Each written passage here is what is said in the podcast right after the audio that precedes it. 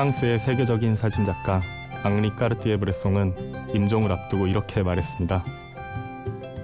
난 평생 결정적 순간을 카메라로 포착하길 바랬다. 그러나 인생의 모든 순간이 결정적인 순간이었다.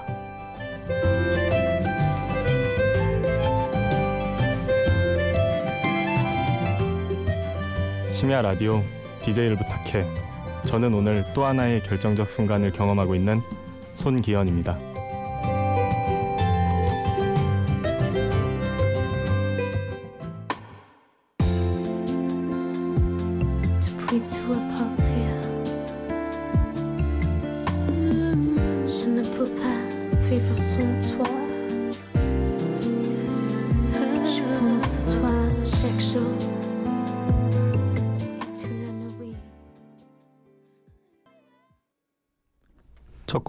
타샤니의 하루하루 듣고 왔습니다. 어렸을 적부터 남다르셨던 윤미래 씨의 음색을 느낄 수 있는 곡이었는데요. 가사가 정말 좋지 않나요? 저는 눈을 감아야만 그대를 볼 수 있다는 것에 이 부분을 굉장히 좋아합니다. 심야 라디오 DJ를 부탁해 본격적으로 시작됐고요. 오늘 DJ를 부탁받은 저는 손기현입니다. 반갑습니다. 저는 이태원에서 다큐멘터리 사진 작업을 하고 있습니다. 나이는 이제 27살이고요. 지금 라디오를 듣고 계시는 청취자분들은 듣고 싶은 음악을 고르실 때 어떤 점을 가장 중점적으로 보시나요? 장르, 멜로디, 좋아하는 가수? 아마 모두 다른 우선순위를 가지고 계실 거라 생각됩니다. 저는 가장 먼저 노래의 가사를 보는 편입니다. 가사가 좋은 음악을 듣게 되면 그 곡을 하루 종일 듣게 되는 그런 버릇이 있기도 합니다. 그리고 음악을 찾을 때 노래 제목이 아니라 가사 문장으로 검색을 하게 되는 불편함이 있어서 좀 찾는데 시간이 남들보다 오래 걸리기도 합니다. 이러한 특이한 성향 때문인지 가끔씩 제가 듣는 음악을 듣는 친구들한테 이런 말을 많이 듣습니다. 너가 어떤 기준으로 음악을 고르는지 모르겠다.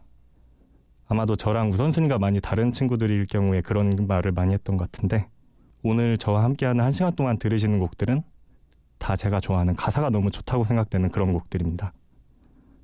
저와 함께하는 한 시간 동안 가사에 조금 더 귀를 기울이시면서 노래를 들으시면 아마 고개를 끄덕이시면서 저와 공감대를 형성하실 수 있지 않을까 싶습니다.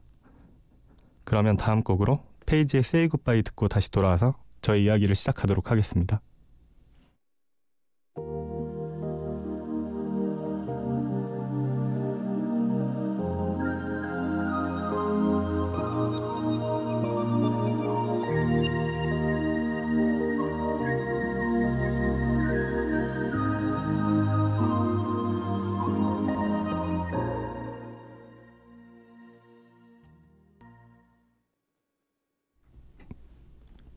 페이지의 Say Goodbye 듣고 오셨습니다. 듀엣으로 함께 하신 김조한 씨까지 두 분 다 참 노래를 잘하시네요. 저는 정말 심각한 음치라서 이렇게 노래 잘하시는 분들을 보면 진심으로 부러움을 많이 느낍니다.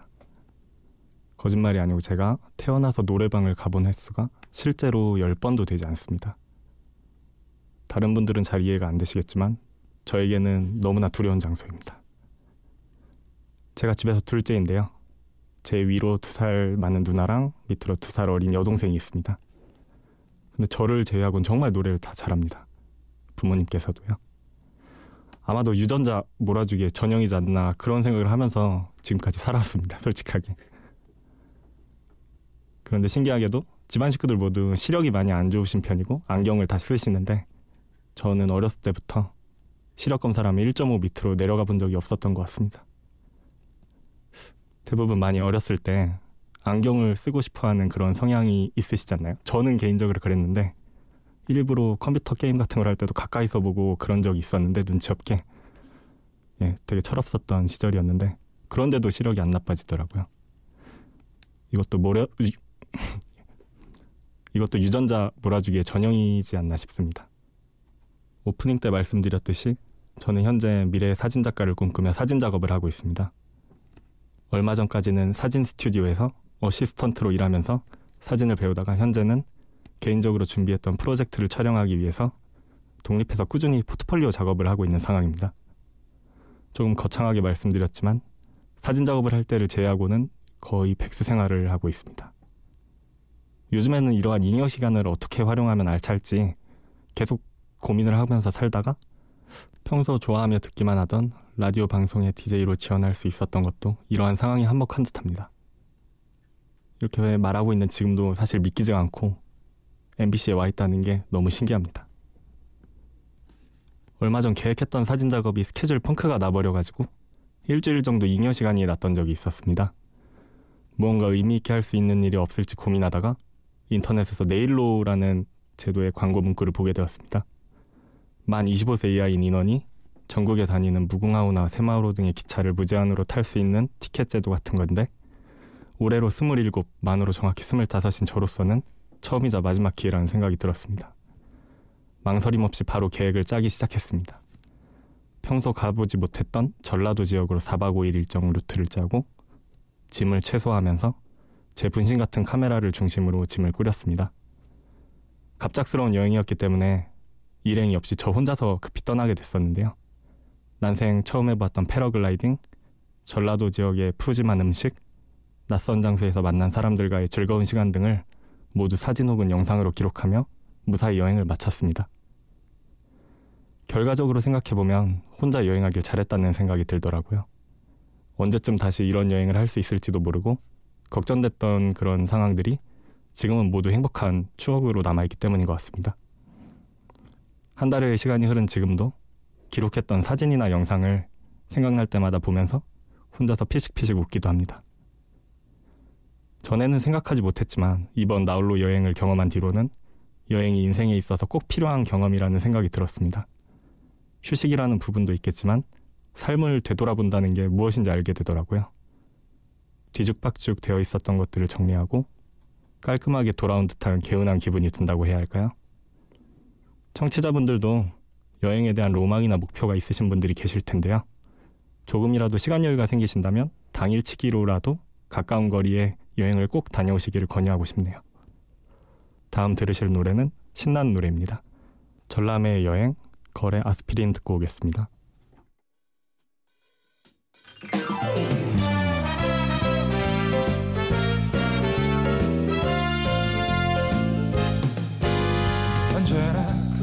회색 빌딩 속에 달리듯 지나가버린 날들은 이제는 떠나고 싶은 나의 하루하루. 창밖에 쏟아지는 햇살 따라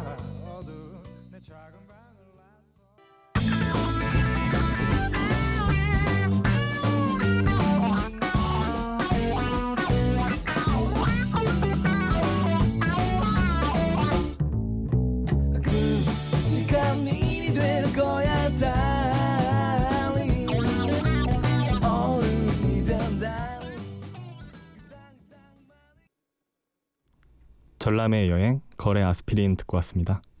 심야 라디오 DJ를 부탁해 저는 송기현입니다. 저는 지금 다큐멘터리 사진 작업을 하고 있는데요. 대학 때는 사진이 아닌 영화 연출을 공부했었습니다. 비슷하면서도 조금 다른 분야인데 사진을 접하게 된 계기도 조금은 생뚱맞습니다. 단편 영화 연출을 위해서 시나리오 콘티를 작업을 하다가 그림에는 소질이 없던 연출차였던 제가 조금 더 편하고 빠르게 콘티를 제작하는 방법을 찾으려고 잔머리를 굴리다가 생각한 게 친구를 세워놓고 사진으로 찍어서 사진 콘티를 제작을 하면 빠르겠다라는 생각을 했었습니다. 그렇게 카메라를 구입했던 것이 제 사진 인생의 출발이었습니다. 그렇게 구입한 카메라를 들고 다니면서 찍던 사진이 좋아지다가 결국에는 꿈과 목표가 된 케이스입니다. 제가 인생을 그렇게 오래 산 것은 아니지만 참 사람 인생 모르는 것 같습니다. 요즘 워낙 카메라가 보편화되어 있기도 한 걸 보면은 그런 식으로 사진 쪽으로 목표를 정하시는 분들이 더욱 늘어날 거라 생각됩니다. 여행이나 결혼식, 졸업식 같이 좀 특별한 날에는 대부분의 사람들이 기념사진을 많이 찍습니다. 카메라나 휴대폰 등 사진을 안 찍어보신 분은 아마 없을 거라 생각되는데요. 전 국민이 사진 인구라고 할 수 있는 대한민국이다 보니 제가 사진 일을 하고 있다는 것을 아는 친구나 지인분들이 자주 사진을 잘 찍는 방법에 대해서 인사처럼 묻는 경우가 많습니다. 자신의 사진을 보내면서 평가해 달라고 하기도 하고요. 잘 찍은 사진은 확실히 촬영 당시의 상황을 시간이 흘러도 잘 보여주고 당시 느꼈었던 감정 등이 더욱 잘 떠오르기 마련입니다. 카메라나 휴대폰 등 어떠한 사진에서도 마찬가지로 통용되는 기본적으로 좋은 사진 찍는 방법에 대해서 알려드리는 시간을 가져볼까 합니다. 조금 딱딱할 수 있는데 제가 최대한 쉽게 설명해 보도록 하겠습니다. 어, 저 또한 사진을 배울 때 가장 먼저 스승님께 배웠던 내용이면서 몇 년이 흐른 지금도 사진을 찍을 때는 항상 다시 떠올리는 내용이기도 합니다. 딱 네 가지 기본만 명심해도 사진이 안정적이면서 보기 좋은 이미지로 재탄생하게 되는데요. 그 네 가지가 노출, 초점, 흔들림, 수직 수평 이 네 가지입니다. 하나씩 설명을 드리자면 노출은 무엇이냐면 말 그대로 밝기입니다. 사진의 어둡고 밝은 그 정도인데요. 찍고자 하는 인물이나 피사체에 적당한 노출을 맞추고, 맞추고 그 다음엔 초점이라는 게 있습니다. 초점은 찍고자 하는 인물이나 피사체에 선명하게 초점을 맞추는 것을 말하는데 하나 팁을 드리자면 초점을 맞출 때 인물 사진의 경우에는 사람의 눈에 초점을 맞추는 게 가장 효과적입니다. 눈은 마음의 창이라고 하잖아요. 초점의 팁을 하나 알려드렸고요. 그 다음은 흔들림입니다. 흔들림이라는 것은 말 그대로 사진 찍을 때 안 흔들리면서 흔들리지 않은 소스를 남기는 방식을 말하는 것인데 이거는 사진 찍을 때 숨을 안 쉬시고 양손으로 카메라를 파지하는 방법으로 사진을 찍으시면 효과적으로 방지를 하실 수가 있습니다. 사진이 위아래로 흔들렸으면 이거는 숨을 쉬신 거고 좌우로 흔들렸으면 팔을 떠신 겁니다. 그래서 팔을 안 떠시면서 잠시 숨을 참으셔도 좋은 사진을 남기실 수가 있습니다. 그리고 마지막으로는 수직 수평이 있는데요. 이게 굉장히 쉬운 내용이기도 하지만 많은 분들이 지키지 못하시는 내용이기도 한데 휴대폰 카메라나 실제 DSLR 카메라 같은 걸 보면 격자문이라는 게 있습니다. 줄이 쫙쫙 쳐진 그런 걸 말하는 건데요. 수직 수평은 이 줄만 잘 보고 찍어도 어느 정도 맞출 수가 있습니다. 그럼 사진이 안정적이고 보는 사람한테 편안함을 주는데요. 이게 좋은 사진을 찍는 기본적인 방식이라고 할 수 있습니다. 듣고 보니 그렇게 어려운 부분은 아니라고 생각되시지 않나요? 그러나 저도 막상 사진을 찍을 때에는 굉장히 지키기 어려운 네 가지였습니다. 독학으로 사진을 공부할 때에는 특별한 기준 없이 찍은 사진을 보면서 어 이거 예쁘게 나왔다 이런 사진이 좀 좋은 사진이다 이런 생각을 많이 했었는데요. 기본적인 부분을 좀 뒤늦게 배우고 나서야 제 부족함을 많이 느끼고 조금이라도 더 사진을 일찍 시작하지 않았음을 많이 후회했던 것 같습니다. 네, 갑자기 그런 후회가 생각나면서 선곡을 했는데 제 나름대로는 재밌을 줄 알고 선곡을 했는데 별로 그렇게 재밌진 않네요. 이게 음악 듣고 오도록 하겠습니다. 보보의 늦은 후에 신승훈의 오랜 이별 뒤에 듣고 오도록 하겠습니다.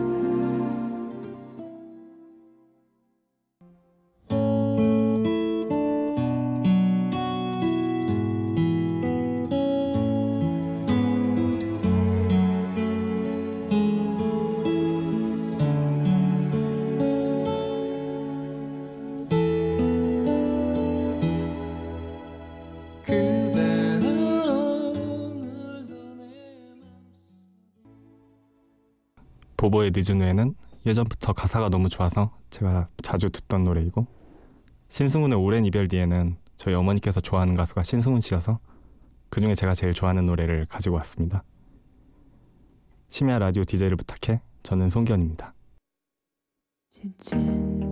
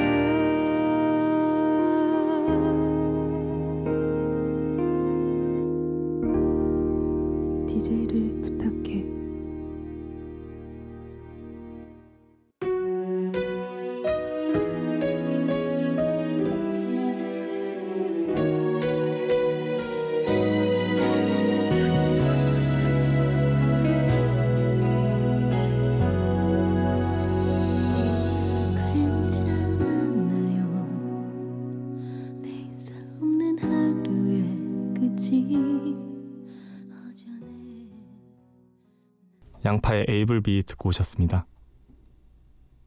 양파 씨는 제가 애송이의 사랑 때부터 굉장히 좋아했던 가수인데요.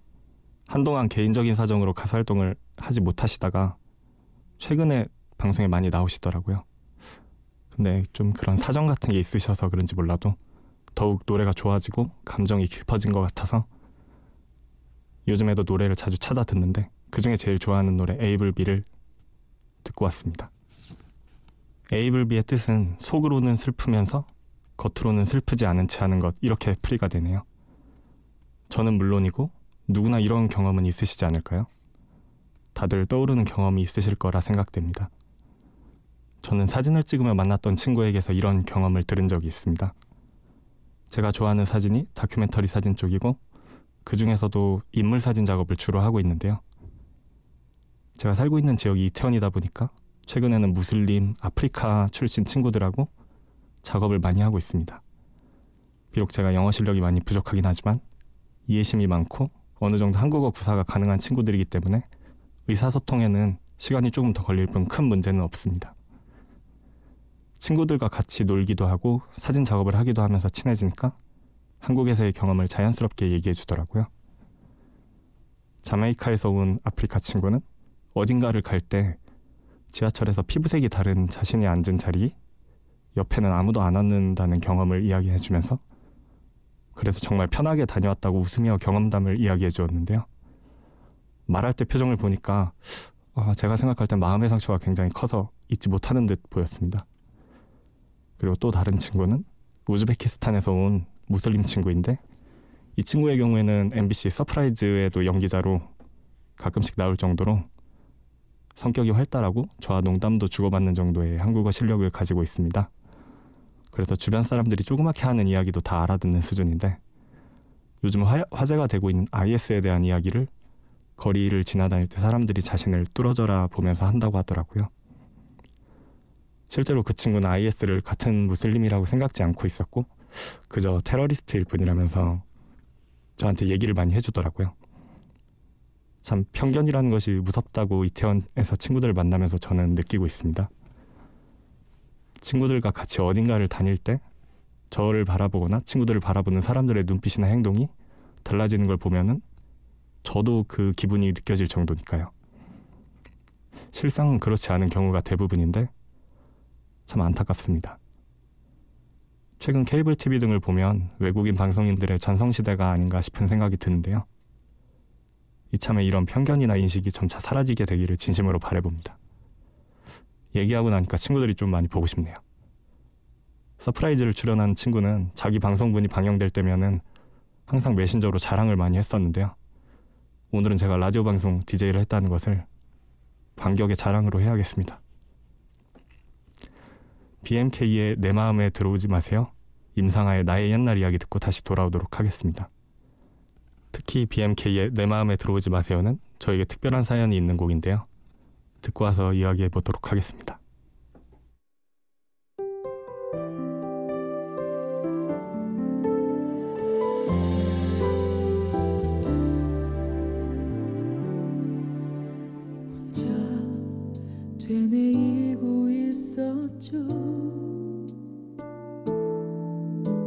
나 그대 사랑하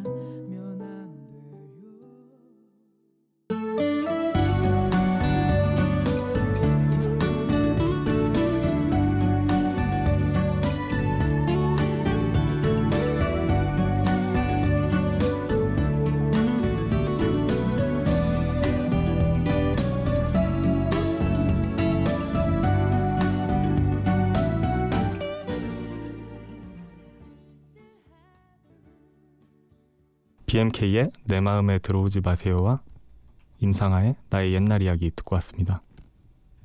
저는 이러지도 저러지도 못한 짝사랑을 했던 적이 있었는데요. 결국 고백도 못 해보고 끝나버려서 지금은 아쉬움만 남아 있습니다. 당시에 그 친구가 생각날 때마다 방에서 분위기를 잡으면서 혼자 심각해져가지고 이 가사는 날 위한 가사야 라는 오글거리는 생각을 하며 반복 재생했던 노래가 바로 BMK의 내 마음에 들어오지 마세요입니다. 지금 생각해도 오글거리는 당시의 저였네요. 지금은 재밌는 기억으로 머릿속에 남아있는 나의 옛날 이야기이기도 합니다. 두 번째로 들었던 노래의 제목이기도 한 나의 옛날 이야기는 참으로 여러 가수분들이 부르신 명곡인데요. 제가 아는 분들만 해도 조덕배, 임상아, 아이유, 바다씨 등 굉장히 많습니다. 그 중에서도 저는 임상아 씨의 음색을 굉장히 좋아해가지고 선곡해 보았습니다. 오늘 아침에 제가 어제 방송을 생각하면서 잠을 좀 많이 늦게 자서 좀 늦게 일어났는데 일어나자마자 전화가 한 통 울리더라고요. 보이스 피싱 전화였습니다. 난생 처음 느껴보는 그런 경험이었는데 제가 물론 크게 당하거나 그런 건 없었는데 아, 보이스 피싱 해주신 분이 목소리가 굉장히 좋으시더라고요. 그래서 순간 드는 생각이 전화를 받으면서도 아 오늘 라디오 방송국에 내가 녹음을 하러 가는데 이 목소리 좋으신 분이 그런 쪽으로 재능을 쓰셨으면 어땠을까 하는 그런 개인적인 아쉬움이나 생각이 들더라고요. 그분께서 혹시 이 방송을 듣고 계시면은 그 좋은 목소리를 다른 곳에 쓰시지 말고 심야 라디오 DJ를 부탁해 이 홈페이지에 들어오셔서 신청하는 글을 남겨주시면 그 좋은 목소리를 좋은 일 하는데 쓰실 수 있을 것 같아요. 시간이 벌써 이렇게 됐네요. 오늘 마이크 앞에서 1일 DJ를 했었던 순간이 너무나 부끄럽고 어설프지만 시간이 흘러서 돌아보면 즐겁고 잊을 수 없는 나의 옛날 이야기가 되어 있을 것 같습니다. 그리고 오늘 새롭게 생긴 꿈이 하나 있다면 시간이 흘러서 사진 작가로 라디오 방송에 출연하게 되면 오늘의 이야기를 웃으며 할 수 있는 순간이 오게 됐으면 하는 바람이 있습니다. 정말 의미 있기도 하고 즐거울 것 같습니다. 나중에 라디오를 통해서 꼭 청취자분들과 다시 만나길 기원하며 심야 라디오 DJ를 부탁해 오늘의 1일 DJ였던 저는 송기현이었습니다. 마지막 곡으로 슈가도넛의 몇 해지나 들으며 저는 인사드리겠습니다. 들어주셔서 감사합니다.